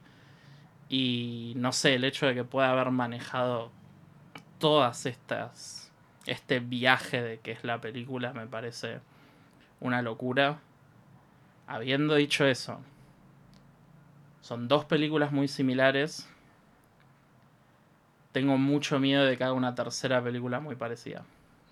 Mm, Me daría mucho. Porque, como decimos, el final medio pesimista o lo que sea, la temática de que el body horror no necesariamente pasa por la violencia o por el body. El hecho de que ambas películas, Antiviral, el vacío de la existencia social y querer pertenecer y que la querer parecerte una celebridad, barra Possessor, el vacío de ya no tengo amor, ya no me puedo relacionar con otras personas, soy un, cas un cascarón de persona que está excelentemente representado por el uso de espacio negativo que usa el señor Brandon Cronenberg a la hora de filmar personajes. Como que hay, un hay tantos puntos en común que si hiciera una tercera película igual, a pesar de que sea igual de buena que Possessor Antiviral, yo estaría que paja. Sí, aparte son similares los finales de pesimistas en, el sentido de, que eh, esto no es gente que busca que, no sé, vivir en una, en una sociedad más democrática, por así decirlo, o donde el poder no lo retengan unos pocos. O sea, el poder se pasa entre poderoso y poderoso, o sea, que es el final de Possessor en realidad.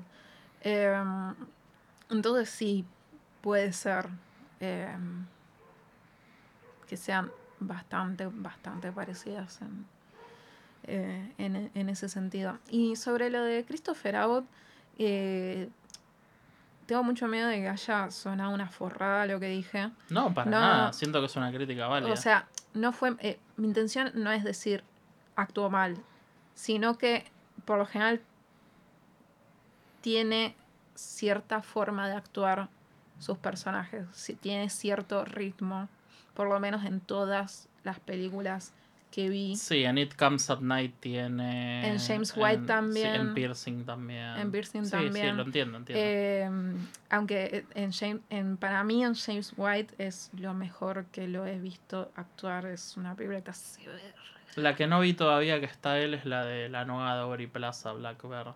Ah, la tengo bajada hace como un mes y digo, hoy la voy a ver. ¿No? no. Toolbox sí. como yo con Mank, ¿no? Pero Mank es... Esquivando Mank. Esquivando, esquivando Mank, mi bicicleta. pero Mank es larga y la hizo el, la hizo Fincher. Que yo amo a Fincher, pero... Nada, es Fincher. Usted me entiende. Me explico. yo, creo, yo, yo creo que me he explicado bastante bien. Es mi frase de dos palabras. Es Fincher. Em, y la, los ojitos que hacen es Fincher. Em, y eso es a lo que me refería con Christopher Abbott, que tal tiene un estilo que repite en personajes que son muy distintos entre sí. Em, y a eso es a lo que me refería. Pero sí, o sea, es, eh, es como vos decís, es tan triste lo que es vos ahora que ya no hay una diferencia entre su vida privada y su vida laboral porque es 24/7 de estar actuando de alguien más, hasta de ella misma. Pero eh, es como, no lo, no lo veo solo en ella, es como eh, que el trabajo de la jefa es eso también. Eh, no, no de, de poseer. Perdón, me Estamos grabando en mi casa y mi vieja a la lejanía se acaba de tirar un, estornudo, me parece que Escupió el pulmón. Sí, se está muriendo. Perdón. Estornuda eh, muy fuerte mi vieja, sí. eh, ay, no sé qué está diciendo. Eh, sobre el trabajo y la gente de Jennifer Jason Lee. Que... Ah, que es. Sí, es como que está en este mundo en donde todo el.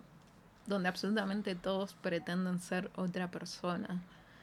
Porque Jennifer Jason Lee todo el tiempo está como esta fachada maternal. Cuando lo único que quiere es, mira, no me importa tres carajos si te da, te afecta el cerebro nivel mil. Mental, sí. Nivel mil eh, ¿Vas a matar a John Bean o no? Sí. Primer, aviso. Primer aviso. Primer aviso. Eh, o mismo de gaslightearla con cosas como, ¿no te acordás lo que me dijiste de tu familia? No sé, me parece muy asqueroso. Sí, y algo que va a sonar súper detalle, algo que va a sonar muy hija de puta, pero al igual que eh, en Brujas, aprecio muchísimo cualquier película que tiene las bolas de matar a un nene de la manera que, que Iba a decir eso que eso mata al pibe puta madre god damn it iba a decir wow oh, el pull me out del final ese, la, Lo primera, hizo. la primera vez que lo vi fue tipo. Ah, damn. Lo hizo. Lo hizo, se la bancó. Bien. ¿Tendrá algo que ver que haya matado a un nene? Que él sea hijo de. Eh, Tal vos vez. decís que él vivió toda su vida con, medio, con miedo de que David lo mate por las películas que hacía. I mean, si aparece un día con la máscara de Nightbreed, no. En mi casa. ¿Quieres ver mi nueva máscara? No, pero fue como. Hmm, ¿A qué edad em- habrá visto? Tal vez es como, bueno, déjenme de hinchar la pelota con que soy el hijo del viejo forro este, ya sé. Claro, puede ser, no sé. ¿A qué edad habrá habrá visto por primera vez algo del viejo? Tipo, Habría que preguntarle. ¿Lo tenemos en comunicación? Sí. ¿A qué edad viste The Fly? Eh, ¿Conociste a Josh Goldblum? ¿Tuviste el, plas- el privilegio? No sé cuántos años tiene igual. Creo que tiene 30 y algo. Para mí debe tener como... Qué forra, debería decir. Basada en el aspecto, parece que tiene, no sé, 36, una cosa así. Sí, sí, sí. De- tiene pinta de que tiene Un hombre 30 joven. y... sí. Que- Eh, pero nada, o sea, como todos estos comentarios... 41. Ah, ok, bueno, sí. O sea que cuando se hizo la, la mosca tenía 6 años. ¿Viste Mi- Crash con tu viejo en la misma habitación? Oh no. Mira, si yo voy a Anaconda a los 8 o 9, ¿quién te dice? Eh, sí. No, pero o sea, todos estos comentarios que pudieron haber sonado súper hinchapelotas mío, en realidad también los quería decir para que vos me saques como las dudas o me convenzas. Te querías ir a las manos, decilo. No, para... No, honest- o sea, si, si te digo, no sé, si algo me parece una verga y me, y me quiero picantear como, no sé, de perfecto... ¡Ah, todo para! ¡Ah! Pi, pi, pi, pi. Es el momento del programa en donde ambas bardeamos a Perfection. Qué película de mierda. Sí. O sea, si algo me parece tan una tremendísima verga que mi cabeza no lo puede soportar, lo voy a decir, que es muy, muy lejano de lo que me parece Possessor. Me parece una de las mejores películas del año pasado, sin lugar a dudas. Sí, es una de las mejores películas del Eh, año pasado. de nuevo, no hace falta que lo diga yo, pero honestamente eran dudas reales que tenía. No, no, no, está película. bien. Eh, como digo, yo creo que. el- Tampoco es que como que sea pelotuda o me cueste ver ciertas cosas, No o sea, pero son como, bueno... Eh, Yo creo que él quiso hacer una película muchísimo más visual. Y puede que haya dejado de lado alguna de estas cosas. Que... O sea, me, refi- me refiero a que mi queja no es que, que no se expliquen cosas que, por ejemplo, vos interpretás desde el desarrollo del personaje de vos. No, no, no, sino como lógicas en las que se maneja eh, este mundo. Esa No, no, es mi no. duda. Sí, es que a mí lo, a mí lo que me, lo que me parece es que es un director muy detallista, Brandon. Y la mayoría de los detalles de Antiviral, por ejemplo. O sea, me gusta Beyond the Black Rainbow, no, o sea, no, no es que ¿A- necesite que ¿A me quién expli- no? no es que necesite que me expliquen las cosas. Pero es una es película mucho más volada. mm, Menos. No, pero, por- pero o, o mismo hoy que mencionamos a Lynch. Soy fanática de Lynch, o sea, no es que... Yo creo que si bien Lynch te puede meter algo como el capítulo 8 de Twin Peaks Returns, la mayoría de las cosas de Lynch son historias completamente normales, contadas de la manera más difícil y abstracta que a él se le ocurre. No, por ejemplo, para mí Eraserhead es una película que se entiende a la perfección, o sea, es, no, claro, es un no entiendo a la chabón- gente que dice, no entendí nada. Es un chabón, es la vida de un chabón que tiene esta pareja con la que medio que no quiere estar y no sabe qué hacer de su vida. O sea, sería la película más aburrida del mundo si estuviera contada de manera normal No, y total, no con un y fucking bebé deforme que se caga muriendo. Y, y me, pego, me pego un tiro también porque es una depresión y en realidad termina siendo como el suicidio es la opción. Sí, por supuesto. Eh, Además, pero tenés cosas como los highways que, vamos a decirlo, es un poco que no se entiende una verdad. Los Highway es una de las que tienen que no está mal que no se narrativas más confusas. Eh, Inland Empire también tiene muchas partes que Totalmente. son confusas.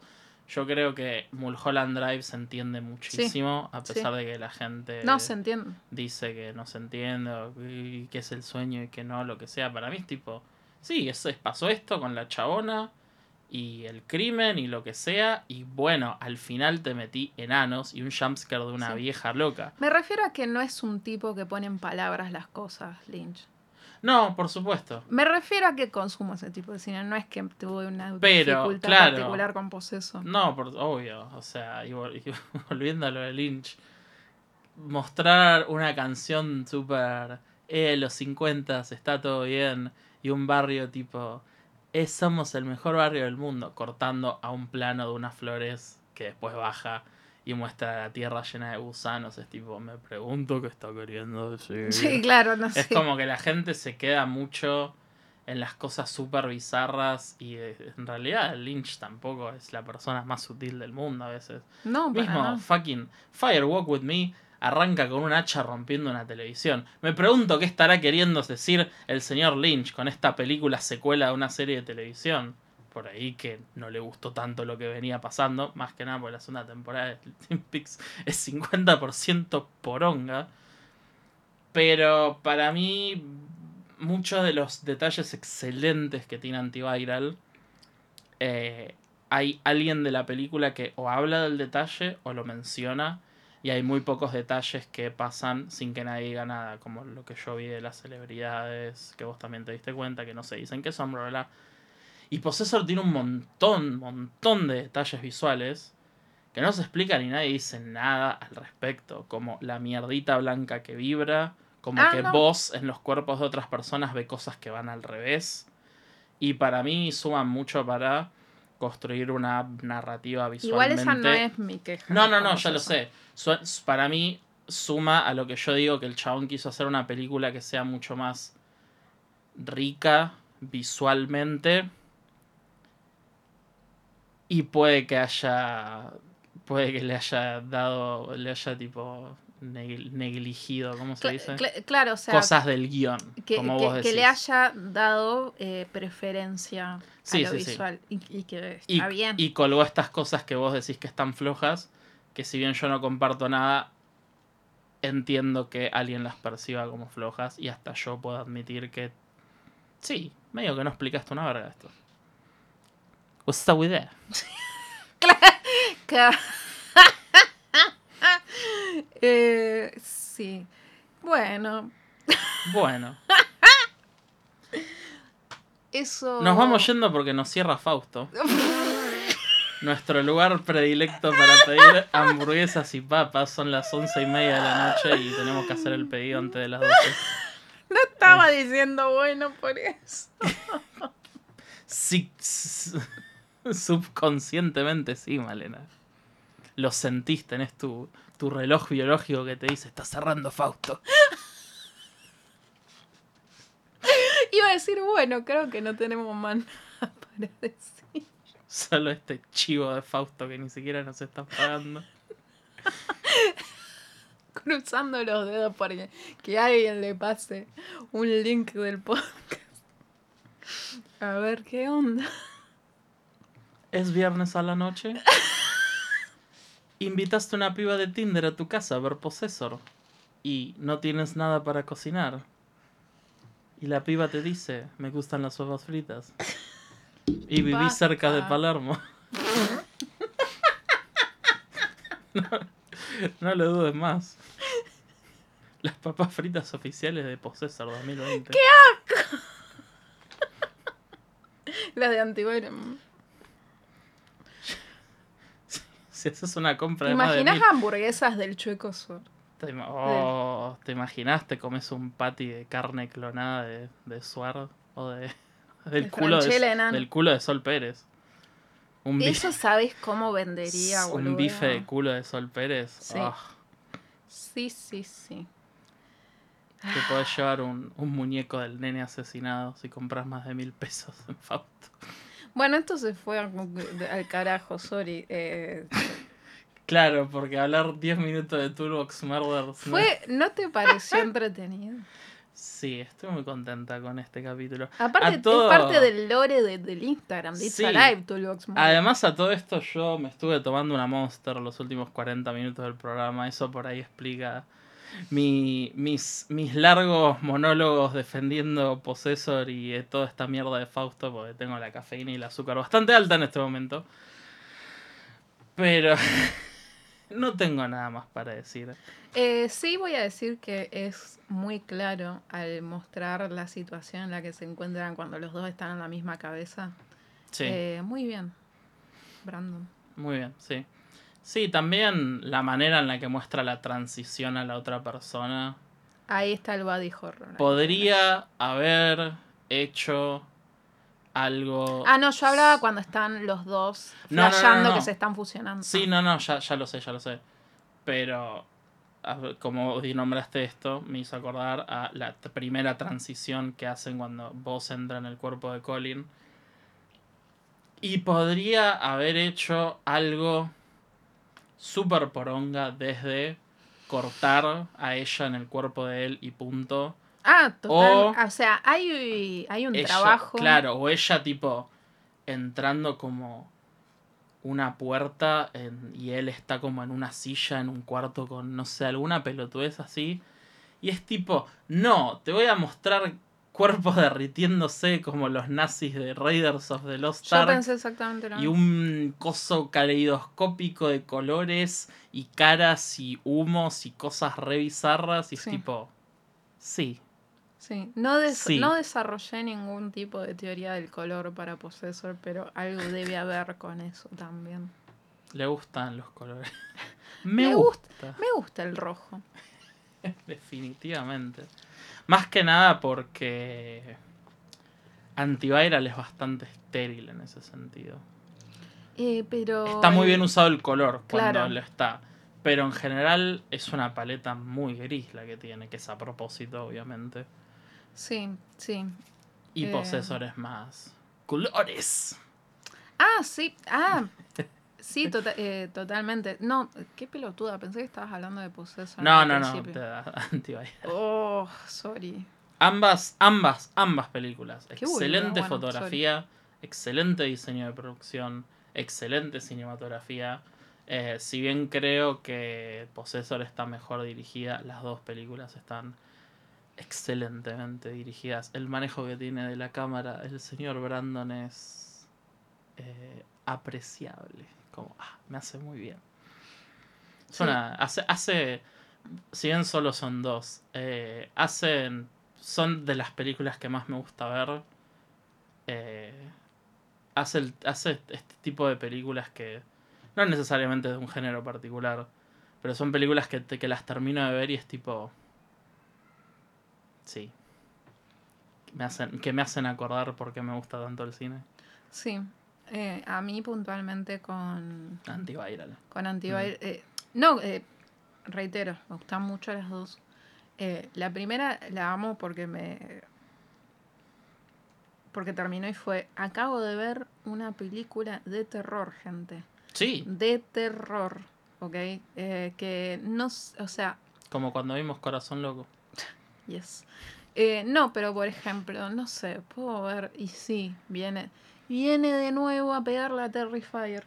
¡Ah! Sí, vamos. Pero es como, ok, sí, una, una película de un, un payaso asesino, bueno, tanto, sí. Pero, no sé, es como veo esto y genuinamente me parece aterrador. Eh, tuve pesadillas, no lo, lo digo ahora, pero tuve pesadillas relacionadas a antiviral un poco. Salvame, Caleb. No, ese rancio. Acá te ¿sabes tengo tu vacuna. No, pero tuve como, o sea, yo sé que fueron pesadillas producto de antiviral porque había algo rancio con la Yo carne. y tuve. eso. No tuve sueños particularmente relacionados con. Pero toda esta semana mis sueños me desperté y fue tipo. Por eso, eso producto de. Eso fue poco placentero. Sí. Ahora vamos a olvidar nuestros problemas con un gran platón de videos de Dross. Sí. Y, alguna película de mierda barra la serie de Eli Roth. Yes. y las papas de Fausto. Así que bueno, eh, eso ha sido todo por hoy. Si milagrosamente escucharon hasta acá, porque las boludeces que hemos dicho este capítulo, Ey, me pero, parece que no hay registro. Hasta pero ahora. estuvieron intercaladas con comentarios muy bien articulados sobre dos películas muy buenas. Yo, yo igual If ahora... I do say so myself. No, yo ahora estoy mortificada porque siento que estuve re insoportable. Siento que tengo que pedir perdón. ¿Por qué no? Porque estuve como re pesada con Possessor. Qué densa. Pero la viste tres veces y le encontraste cosas que no te cierran. No me parece mal. No, pero es Yo como... esta fue la segunda vez que la vi y me gustó más que la primera vez. Es lo Claro, mismo. o claro, sea, claro. La gente le, no sé, a mí hu- hubo a mí me gustaba mucho toda la trilogía original de Star Wars. Y un día las volví a ver y dije, che, la primera está dirigida para el orto, porque es George Lucas. Y medio que la tercera, mm, ya estoy grande para los Mm. Ewoks. Y no sé, pasa. O sea, por ahí en cinco años. O sea, digo que capaz lo, capaz lo escucha alguien que no vio la película y dice, ¿qué está hablando esta pelotuda? No entiendo nada. A eso fue lo, eso es a, a lo que me refiero, como Nah. que capaz fui muy eh, al detalle. Bueno, nada, perdón, listo, chao. Así de una, chao. Váyanse a la vez. No. No. Bueno, muchas gracias por haber escuchado. Eh, espero que tengan una semana muy linda. Eh, si les gusta el cine de Sin Cron- sueños de Sin sueños de antiviral. Si les gusta el cine de Cronenberg, si les gusta las películas sci-fi turbias, si no les molesta el ocasional exabrupto de violencia extrema, Si se ponen mal cuando se saquen sangre, no. Ah, todo el tiempo, fucking agujas por todos lados. A mí hay muy pocas cosas que me dan tipo cosa. Yo puedo ver Martyrs y decir, uh, esto es intenso. Puedo ver Audition, lo que sea. Pero particularmente es solo cuando me sacan sangre. Porque no son, no son las agujas. Porque me tatué mil veces y no tengo problema con, con las agujas. Y mismo me he pinchado y a veces coso ropa y no tengo problema con las agujas. Es cuando están clavando una aguja en la piel para hacer algo médico. Y tampoco es la sangre, pero puta madre, siempre me baja la presión con odio que me saquen sangre. Y en las dos películas, gente inyectando cosas, en Antiviral más que nada. Que hay primeros planos, de, como siete primeros planos de inyecciones. Guarda con eso. Gua- Antiviral te va a picar. Sí. Así que ahora No sí. se despegue. No se despedía. ¡Va a cerrar Fausto Malena! Listo, gracias por escuchar. Muchas gracias, chao, hasta luego. Bye.